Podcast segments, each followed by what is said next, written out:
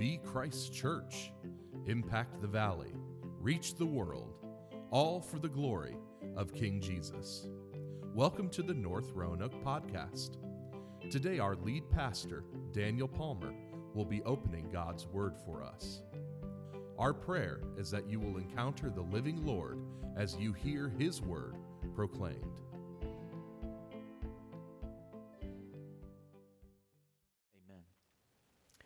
Acts chapter 19. Acts chapter 19, beginning in verse 11, is where we're going to camp out today.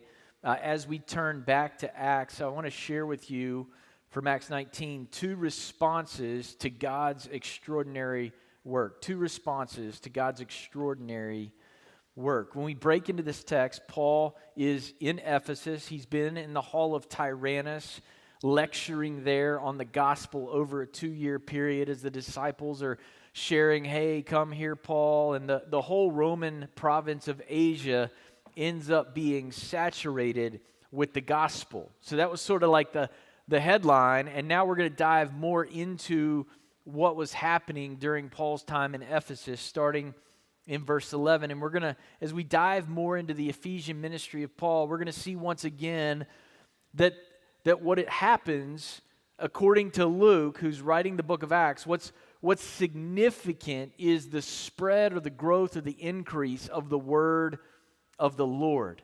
Back in verse 10, we read about the word of the Lord right before this. And then at the end, in verse 20, we're going to read about the increase of the word of the Lord. And this increase in the word of the Lord, growth of the word of the Lord, was accompanied by demonstrations of the power of King Jesus over Satan and demonic forces and the magic associated with them there in Ephesus. We're going to see that beginning in verse 11. Would you hear with me the word of the Lord? And God was doing extraordinary miracles by the hands of Paul, so that even handkerchiefs or aprons that had touched his skin were carried away to the sick, and their diseases left them, and the evil spirits came out of them. Then some of the itinerant Jewish exorcists undertook to invoke the name of the Lord Jesus over those who had evil spirits, saying, I adjure you by the Jesus whom Paul proclaims. Seven sons of a Jewish high priest named Sceva were doing this. But the evil spirit answered them, Jesus I know, and Paul I recognize, but who are you? And the man in whom was the evil spirit leaped on them, mastered all of them, and overpowered them, so that they fled out of the house naked and wounded. And this became known to all the residents of Ephesus, both Jews and Greeks, and fear fell upon them all, and the name of the Lord Jesus was extolled. Also, many of those who were now believers came, confessing and divulging their practices. And a number of those who had practiced magic arts brought their books together and burned them in the sight of all, and they counted the value of them and found it came to 50,000 pieces of silver. So the word of the Lord continued to increase and prevail mightily. Do you want to see that in the Roanoke Valley? I sure do. In verse 11, we learn that the scope of Paul's work in Ephesus includes more than just gospel proclamation and making tents with his hands. We learned that last week. But this week, we see that as the peoples from among the nations there in the Roman province of Asia are coming to hear the word of God, verse 11, God was doing, who was doing it? Are y'all here this morning? Y'all a little sleepy? Who's doing the miracles? God was doing extraordinary miracles. How? By the hands or through the hands of Paul. God was the one who worked the miracle. He was doing literally ongoing miracles. He kept on doing miracles during this time that Paul is ministering, and they were extraordinary miracles.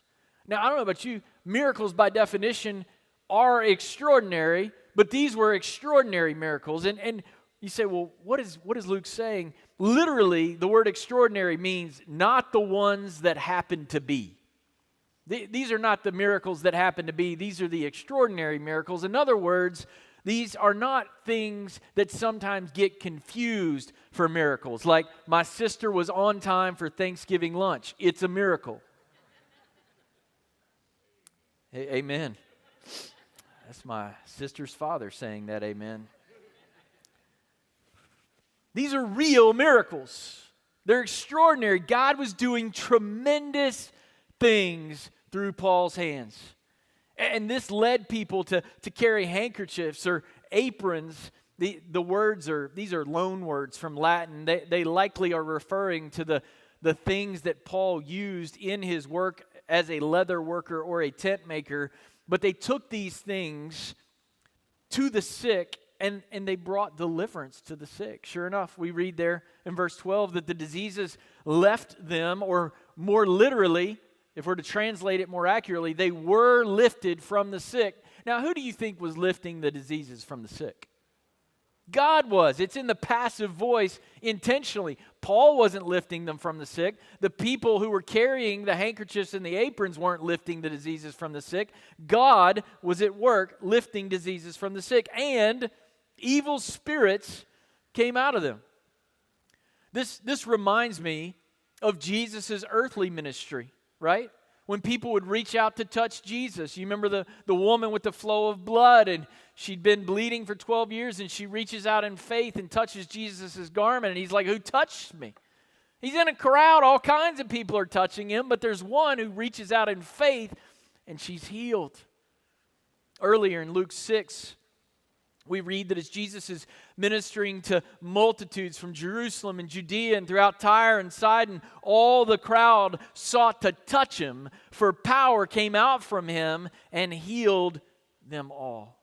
When we get to Acts, the Lord Jesus ascends to the Father, and the Father and the Son send the Spirit, uniting believers with Jesus in his death and his resurrection and empowering them to take the message of the gospel of his rule and his reign and his righteousness and his return to the ends of the earth. And the working of miracles has happened earlier in Acts. Why? It's a demonstration that the end times promises to Israel have already broken into reality. The lame are walking, the blind are seeing, those who were deaf are hearing. It's not something that's just going to happen way out there when Jesus returns. He's already given us the foretaste so that we can see that life that's promised in Christ has come. You got to step into it now. He's already prepared the way for the redemption and restoration of Israel that will be finalized at his return. Back in Acts 5, as Peter's ministry multiplies in Jerusalem, we read that they even carried out the sick into the streets and laid them on cots and mats, that as Peter came by, at least his shadow might fall on some of them. The, the people also gathered from the towns around Jerusalem, bringing the sick and those afflicted with unclean spirits, and they were all healed. Church, the kingdom of God is coming on earth as it is in heaven through his spirit empowered people. And now, here in verses 11 and 12, we see God doing it again. He's, he's working miracles through Paul, Paul's hands and even through indirect contact with Paul as his handkerchiefs and aprons are taken to the sick. The, the kingdom of God is coming on earth as it is in heaven. It's breaking into Ephesus, into new ground where the word of the Lord has come, and God is validating the messenger and the message by the miracles. And as the kingdom of God breaks in, people are experiencing a power greater than anything they've ever witnessed before. They were all about power in Ephesus, they were all about magic.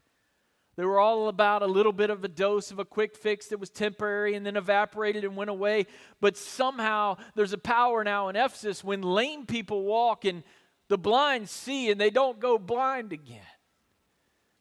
The diseases leave them and they don't come back. People who'd been possessed by the demonic are freed and liberated, never to be inhabited or dwelled again. Not only that, the power is, is not just greater, it's also an omnipresent power.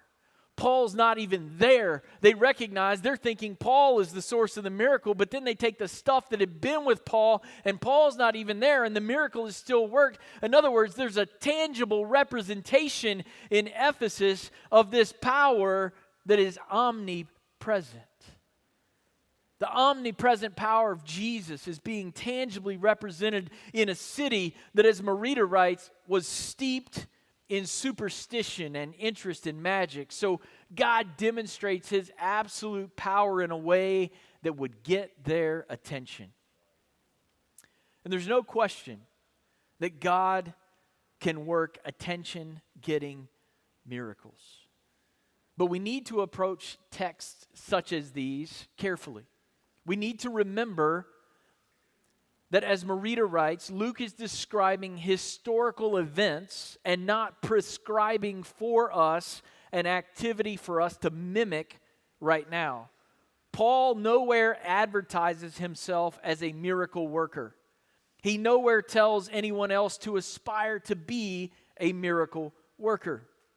Later, when Paul writes letters to the church, excuse me, to Timothy, on the ordering of churches, how churches should conduct themselves from that time until Jesus returns in the pastoral epistles.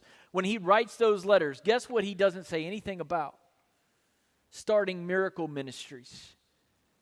He doesn't write us to, to us about miracle workers. He writes to us about elders and deacons. Those are the two scriptural offices in the church elders and deacons. This is how, how the church works. You don't see anything in there also about tongues, by the way, right? The focus in this passage, we need to make sure we get it at the beginning and the end, is on the word of the Lord. It's on the proclamation of the word and obedience to the word. Unfortunately, religious charlatans come to texts like these and they use them to promote or enrich themselves. They'll sell prayer hankies and prayer rugs and promise you financial gain. It's like, a, it's like the reverse of a country song. Everything you ever lost will come back and more if you just subscribe now, sow that seed. That's, that is not the point of this text. And, and if people are milking the miraculous rather than magnifying the Messiah, I want to tell you move on as fast as you can. The point of miracles, and do they still happen today? Yes, they do. I have heard numerous accounts of miracles, almost all from places where the gospel is little known. And it is being certified and ratified. And then once the gospel takes hold in new territory, the gospel stands on its own. You either believe the word or you don't. But the point of miracles is to glorify Christ and authenticate the gospel and give a platform for the word to take root in more lives in new territory. The mission is the growth of God's word to the glory of King Jesus. And why is that? Why, why would the mission be the growth of God's word to the glory of King Jesus? Because, as we have said again and again over the last several months, Jesus is the treasure. Is there anything better than knowing Jesus and belonging to Jesus? I mean, it's nice to, to be blind and then to see, but it is far better to be spiritually blind and then suddenly to behold Christ. Because one will give you a decent life now, one will give you life everlasting in the presence of God. The greatest miracle is to know and behold and belong to Jesus. And that miracle is still being worked every day in the hearing of the gospel as the Holy Spirit convicts sinners and brings them into the kingdom. It's not just that the lame walk, but it is that the dead come to life and suddenly walk with God. It is the miracle of new birth wherein the Holy Spirit graciously changes a sinner at the root of her life, supernaturally uniting her with Christ, placing her in the crucified, risen, reigning, and soon returning Jesus, who will raise up her physical body to immortality such that she can dwell with God forever. That's the miracle. And when this happens to you, your life does change, right? Things begin to change because you get new affections for Jesus. So, some of you struggle so much in your Christian life because you've reduced the Christian life to a checklist. Man, I messed up today. I, I didn't do this today. I failed in this way today. And, and some of you grew up with offering envelopes that literally had a checklist on it. You're like, man, if I got 10 out of 10, I'm a good Christian this week, no matter what's going on attitudinally in my heart. On the outside, I did everything I was supposed to do. No. When God changes you and unites you with Jesus, He gives you a whole new desire for God and for Jesus. Let, let, me tell you what this looks like. Have you ever seen a young man suddenly become smitten with a young lady? You don't have to give him a checklist. Do you? Like suddenly he's just different. Like he had no jobs and now he has two. His car was a dump and suddenly now he's armor all those tires twice a week. Like, what is up with this guy? He's, he's vacuuming the car, he's cleaning the car. His affections have changed. His attention has changed. The direction of his attention has changed. And meeting and encountering Christ is some, something like that. You've seen a goofy teenager become some guy who's like putting on a little too much aftershave because he's met a girl. He's wearing cologne. His buddies suddenly wonder where he's gone. His affections changed. Same thing is true when you really encounter Jesus. Your affections change. It's a similar response in a heart that has been powerfully changed by God. The Spirit changes our hearts into hearts that want to adore and worship and be with King Jesus. And that produces the change in behavior. And when people see God's kingdom powerfully at work to bring hope and healing to this broken world through miraculously changed lives that have new affections for Jesus, this text shows us two possible responses to that. You say that was a long introduction. It was. But now I want to show you two possible responses to the powerful work of God in a, in a changed people. And the first is this some will try to replicate the miraculous by misusing Jesus' name, and they will end up defeated. They'll try to be pretenders. They'll try to get the benefits of the name of Jesus without relationship to Jesus. In verse 13, we learn of some itinerant Jewish exorcists. In other words, they wandered about exorcising demons. When they see what is happening in the name of the Lord Jesus, they undertook to invoke his name as well. In other words, they tried to use Jesus' name.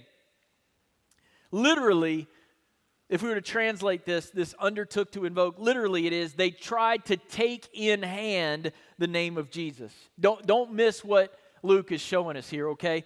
Back in verse 11, God is powerfully working how? through Paul's hands. And now, what are they trying to do? They're trying to take the name of the Lord Jesus into their hands to use for their purposes. They see a superior power. They thought they could co opt it for themselves by saying some magic words. I adjure you, I implore you by the force of an oath or a spell. And what they said next ought to make us stand up. I adjure you how? By the Jesus whom Paul proclaims. Not the Jesus that I proclaim or the Jesus that I know, but I'm going to try to, to just grab some Jesus over there, even though I have no relationship with him. To them, Jesus was not the ultimate king. He's just another power among the powers that happened to be wielded by Paul, and they thought they would just monkey around with the name of Jesus and see if they could get in on it too. But as we will soon see, access to the power of God over the forces of darkness is not available through magic words, but only through a real relationship with the living Lord Jesus. In verse 14, we learn of seven sons of a high priest or a chief priest named Sceva who attempted to turn Jesus' name into a magical oath to be manipulated for their own purposes. These seven sons, a, a number of perfection or completion, right? Seven sons. Jewish priest has seven sons, everything's looking good. They should have had what? A heritage of looking for the coming Messiah. But instead, as Peterson writes, they're far from home. They're not in Jerusalem. They're not at the temple. They're far from home, both physically and spiritually, being caught up in the magical worldview of this Gentile city. They think they've discovered an oath to add to their foolish games of dabbling in the darkness, but their trivial regard for Jesus is about to lead to their demise. Friends, we can't just play around with the name of Jesus. In verse 15, they get an unexpected and unwanted surprise, don't they? I adjure you by the name of Jesus that Paul proclaims to come out of this guy. But the Spirit didn't leave, he didn't go anywhere. Instead, what happened? He backtalked him like a middle school teenager. Uh, I'm not going anywhere. Any of y'all have a middle school teenager? You know, like clean up your room? then the comment that comes out is not, Yes, I love you, Daddy. Jesus, I know. Paul, I recognize. But who are you? Brothers and sisters, who are you is not a question that the Spirit was asking these seven sons of Sceva to literally answer. It's a rhetorical question. And what he's saying is, I don't know who you are. I know who Jesus is, and I certainly know who Paul is because he's connected with Jesus. There's an authentic relationship here. But you know what? I don't have a clue who you are. And here's what the, the point of that verse is evil spirits don't take orders from imposters. People who invoke the name of the Lord Jesus without a real relationship with Jesus don't have power to face the forces of darkness. The reason some people think they're believers, but they have no power and victory in the Christian life, is because they aren't yet believers. They said some magic words when they were seven, eight, nine, or 10. Yes, I, I surrendered to Jesus. I trust in Jesus. I prayed a prayer in Jesus' name, but I never actually surrendered my life. Praying a prayer doesn't save you, Jesus saves you. It is a posture and a disposition toward the King of the universe such that you're really related to Him. You can't check a box, pray a prayer, or even get wet into the kingdom of God. You've got to be united with this Jesus. The reason some people don't have victory is because they've recited a magic phrase, but they've never bowed in grateful adoration of King Jesus for his selfless sacrifice. And in verse 16, this, this lone evil spirit humiliates the seven sons of a high ranking member of the priestly class. He, he leaps on them and masters them or subdues all of them and, and overpowers them. Luke is just heaping up the verbs. In other words, he kicked their tails. One spirit kicked the backsides of seven sons of Sceva. They flee the house and they leave naked and wounded naked and wounded, literally bleeding. As Kellum writes, both their pride and their bodies were wounded. Peterson adds this the impotence of the impostors was revealed. Brothers and sisters, we are powerless against the forces of darkness unless we have a relationship with the living Lord Jesus Christ. You can't fake it till you make it.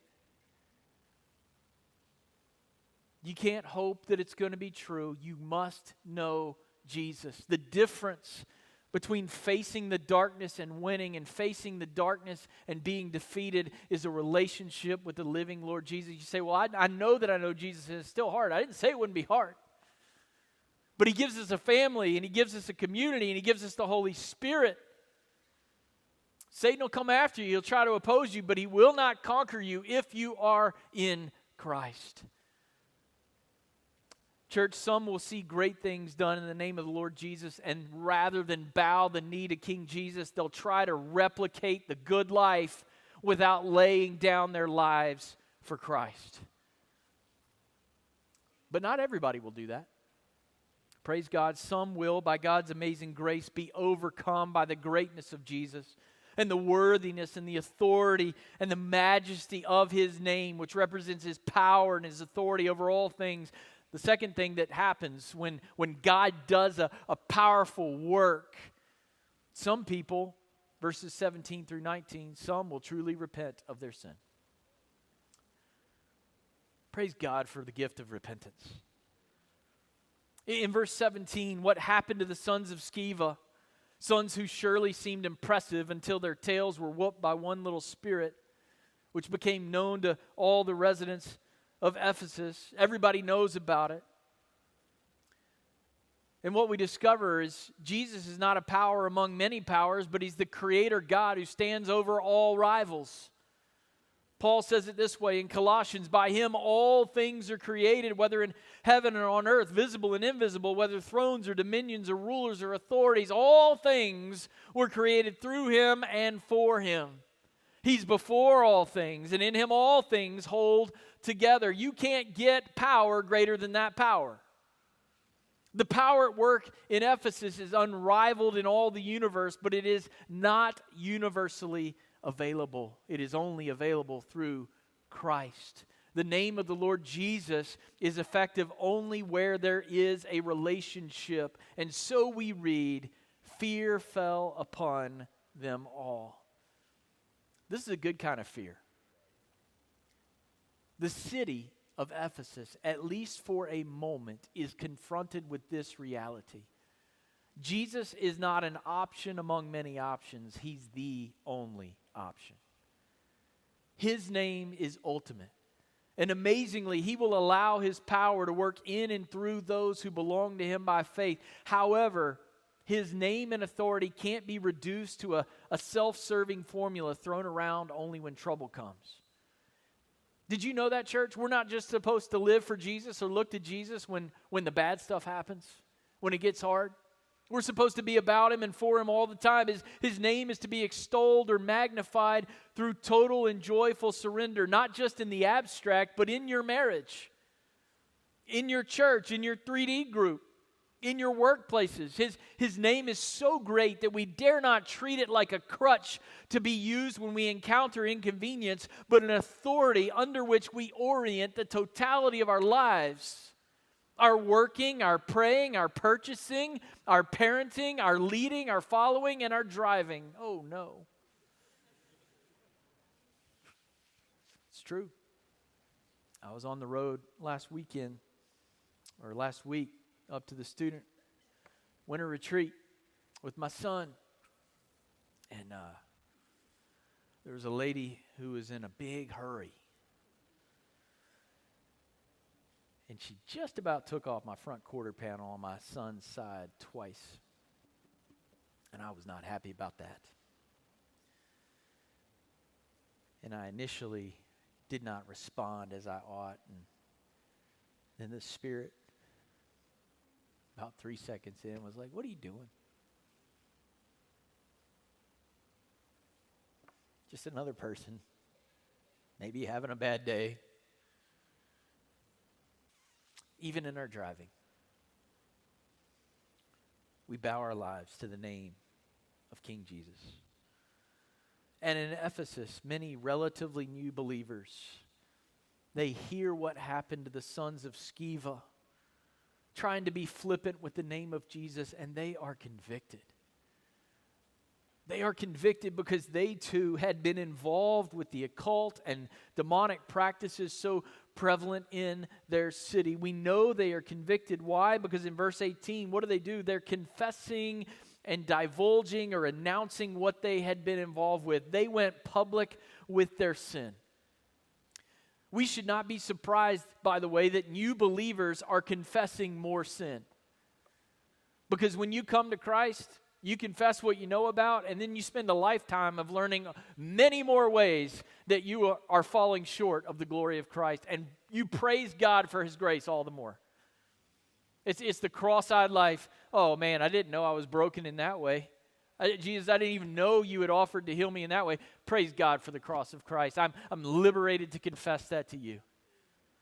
So they, they go public with their sin. Merida says this they are, they are often there are often practices and ideas that new converts realize that they have to abandon as they come to understand more about Jesus. This is sanctification, growing in Christ's likeness. Salvation that, that comes through faith and repentance, church, it begins a life of faith and repentance. At every stage of repentance, you say, why would I repent more than once? Because you're going to discover something about your life that needs to be repented of, and you, you announce it and divulge it. The grace of God runs into that space in your life to bring healing and hope and restoration. It, every time we repent, it's a declaration that Jesus is better than my sin. Jesus is better than my pride. You're right, I am a knuckle dragging Neanderthal. I need help and hope that only comes from Jesus, and He's making me more and more like Him. And it's taken a hard, long time with this one, but He's taken me there. Repentance is a declaration that Jesus is better. Just like most of their neighbors, these believers have been entangled in the temporary fixes and highs of magic and the occult. And now they realize more than ever that to be joined to Jesus means forsaking any and all alternatives. So these believers go public with their sins so that it might be destroyed, so their neighbors will know that faith in Jesus is incompatible with magic and all other attempts to manipulate lesser powers to one's advantage. Y'all, magic and manipulation are very related things. And there are some people in this room I know because I'm a pastor and I've done pastoral counseling for a while. There, there are some people in this room that rather than submitting to Christ's authority and the structures in which He's provided it, you're still trying to manipulate your way. You're still trying to get that advantage at work,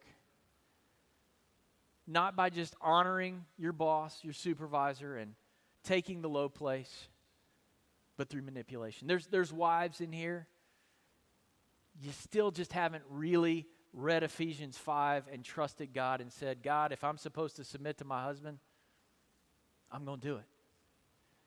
I'm going to honor him and cheer for him and respect him, and I'm going to believe that God is right. Is this still working? Guys, some of you have neglected your responsibility to wash your wives in the word and to treat her like the trophy that she should be, the treasure that she should be, to truly love her like Jesus loved the church.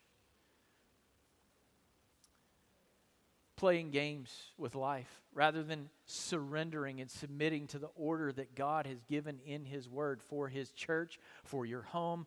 Jesus' name is not to be trivialized is not to be monkeyed around with. He has said in His Word how He works. Why do we have sermons every week? Like, you could be doing a bunch of other stuff right now. You could go podcast your religion. You could go blog your religion. You could go do whatever you want to do to get your quick dose, your quick fix. But God, for some reason, in His wisdom, not mine, chose Daniel Palmer to be a pastor of this church and to stand up here for far too long, in some of you, your estimation, and preach the Bible to you. Why do we do that? I don't know. God said so. God said this, like He is doing His work in His church through this consistently. Isn't that amazing? This isn't, you are here, that you are here and still listening is an act of faith. It's an act of obedience. It's, it's an act of trust. The same on my part. I have no idea. I mean, he tells me in his word a little bit about how it works, but how he uses me, that he uses me, blows me away. But he does. And what do we do? So often we go look for other things, for substitutes, quick hits, quick fixes to just the long, hard plotting of being faithful in our marriage, faithful to our church, faithful in our 3D group, praying, sticking it out. What are the words of the Christian faith? Their perseverance, their endurance, their long suffering, their forgiving the person who hurt me. These are the truths of the Christian life, not I'm going to go chase my next high all the time. Jesus is my life, He is enough. He sets the agenda, He sets the terms, He guides the steps, He gives the calm and the rest in the storms. He is Lord and He is who we need. In verse 19, we learn the believers who had the, the books and the scrolls associated with their practice of the magic arts, they burned them in the sight of all. This is repentance. There's, there's no question about what's happening here. As Peterson says, burning the scrolls was a way of repudiating what they contained and represented. They represented a greater trust in God to deliver them from trouble and supply all their needs. Here's a question Is there anything in your life that you need to put away once and for all so that you can fully rely on the Lord Jesus? A habit, a narcotic, a website, a drink, a show that's just totally dishonoring to God, and then you, you veg out on it. But the thoughts that are communicated in that show are far from God in the name of Jesus. Church, victory comes to those who confess the secret sins. They do more than admit they are sinners. They repent of their sin, they turn from it. There's, there's no such thing as a Christian who has no need of repentance. When I talk with children about trusting in Jesus, when they, when they come to saving faith, one of the questions that I love to ask them is this What is your biggest sin? Hey, so and so is wanting to be baptized. He's come to saving faith in Christ. I'll sit down and I'll have a, a counseling session with that child and try to get to know them a little bit better and where their thought pattern is on sin. What is your biggest sin? You know what? Every child that's ready, ready to trust in Christ, they got a very good idea of what that is. They're, they're not like, well, I don't know if I've ever sinned. No, they know. You want to know the power of God for victorious, victorious living in the name of the Lord Jesus? Repent of your sin. Confess your secret sins, your pet sins, your big sins. Lay down whatever is associated with that sin. Burn it up in Jesus' name, as the Ephesian Christians did. Why did they do it? Because they loved Jesus and their neighbors more than they loved themselves or their privacy or their pride or the money that they could have had by just selling their scrolls.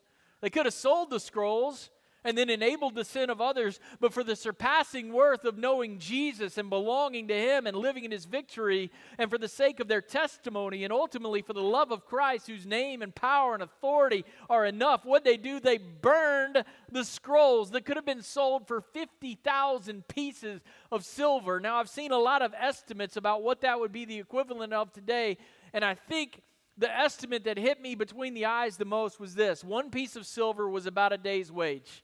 So if you divide 50,000 pieces of silver by the number of days that that would cover, somebody could live on 50,000 pieces of silver for 137 years. It's a lot of money. It's the equivalent of millions of dollars today.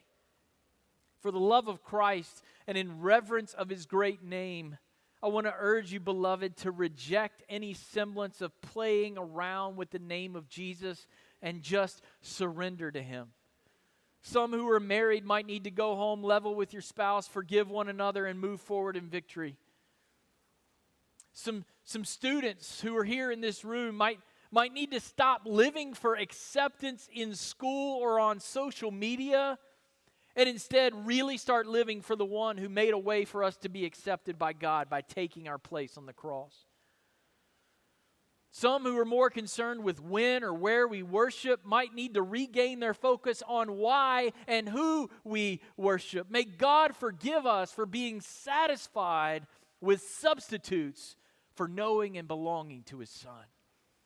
Jesus' church has a name above every other name because in perfect obedience to his Father, he lived a perfect life, died an atoning death, rose on the third day, ascended to the right hand of the Father, and sent the Spirit to miraculously unite fallen sinners with himself, giving us a full share in his victory over death, the devil, and all the forces of darkness. So this morning, if you've been trying to get by, with playing with Jesus' name. If you're still spiritually dead, I want to invite you to come alive, come awake this morning, confess your sins of self reliance and stubbornness, embrace your great need to know Jesus and his power, throw away, literally if necessary, whatever sin stands between you and Jesus, no matter the cost. And as you do, not only will Jesus save you, or if you already know him, forgive you deeply and begin to change you, I know he will do it because he has that authority authority in his name. In church, when the church gets right with God, something else happens. Wherever there is real repentance and renewed reliance on Jesus, look at verse 20 very quickly. Do we want to see revival in our community? Do we want to see the gospel run through our community? When the church gets right with God, when the church stops playing games and starts surrendering to the name above every other name, look at what happens in verse 20. The word of the Lord continued to increase. Luke has told us again and again and again that the word of the Lord increased, but now he adds, and prevail mightily. May the word of God grow because God's people get right. And may it prevail mightily in us and then into the watching world. Church, wherever something of real spiritual significance happens, it will only be because God's word prevails mightily. Would you pray with me? God in heaven, Thank you for your word and your truth. Thank you for the opportunity to extol and magnify the name of Jesus this morning. God, thank you for the foolishness of preaching. God, your, your wisdom is greater than our wisdom. Your ways are greater than our ways. We have no idea how you do what you do oftentimes, and yet you do it, and we give you praise. And God, this morning there are broken people in this room. There are people who've been fighting against the forces of darkness without submitting to the name of Jesus. And God, I pray today would be a day of liberation. That they would walk out free and whole and restored for the glory of Christ. And I ask it in Jesus' name. Amen. Thank you for listening to the North Roanoke podcast. You can connect with us at northroanoke.org or download our app in your device's app store. Just search for North Roanoke. We hope to meet you soon.